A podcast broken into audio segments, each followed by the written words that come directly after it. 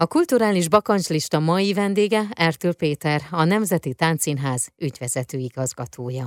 Van-e kulturális bakancslistája, és ha igen, akkor mi szerepel ezen a listán? Hosszú vagy rövid a lista, valamilyen élményt átélni, vagy valakivel találkozni, vagy esetleg valakivel megalkotni valamit? Rengeteg csodálatos táncművész él a világban, és rengeteg nagyszerű együttes, és nekik rengeteg nagyszerű produkcióik szerepelnek, amikből mind lehetne szemezgetni, de a Nemzeti Táncszínház igazgatójaként talán a bakancslistám első pontján az áll, hogy nagyon szeretnék egy olyan nemzetközi találkozót megszervezni, kifejezetten a Budapest Táncfesztiválhoz kapcsolódóan, ahol a világ nagy menedzsereit meghívhatnánk, bemutathatnánk neki a magyarországi nagy profi társulatoknak a kiemelkedő munkáit.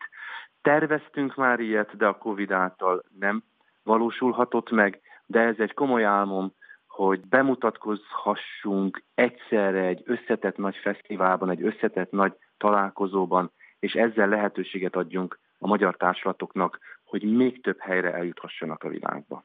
Én pedig kívánom, hogy ez megvalósuljon, és hogy beszámoljunk erről.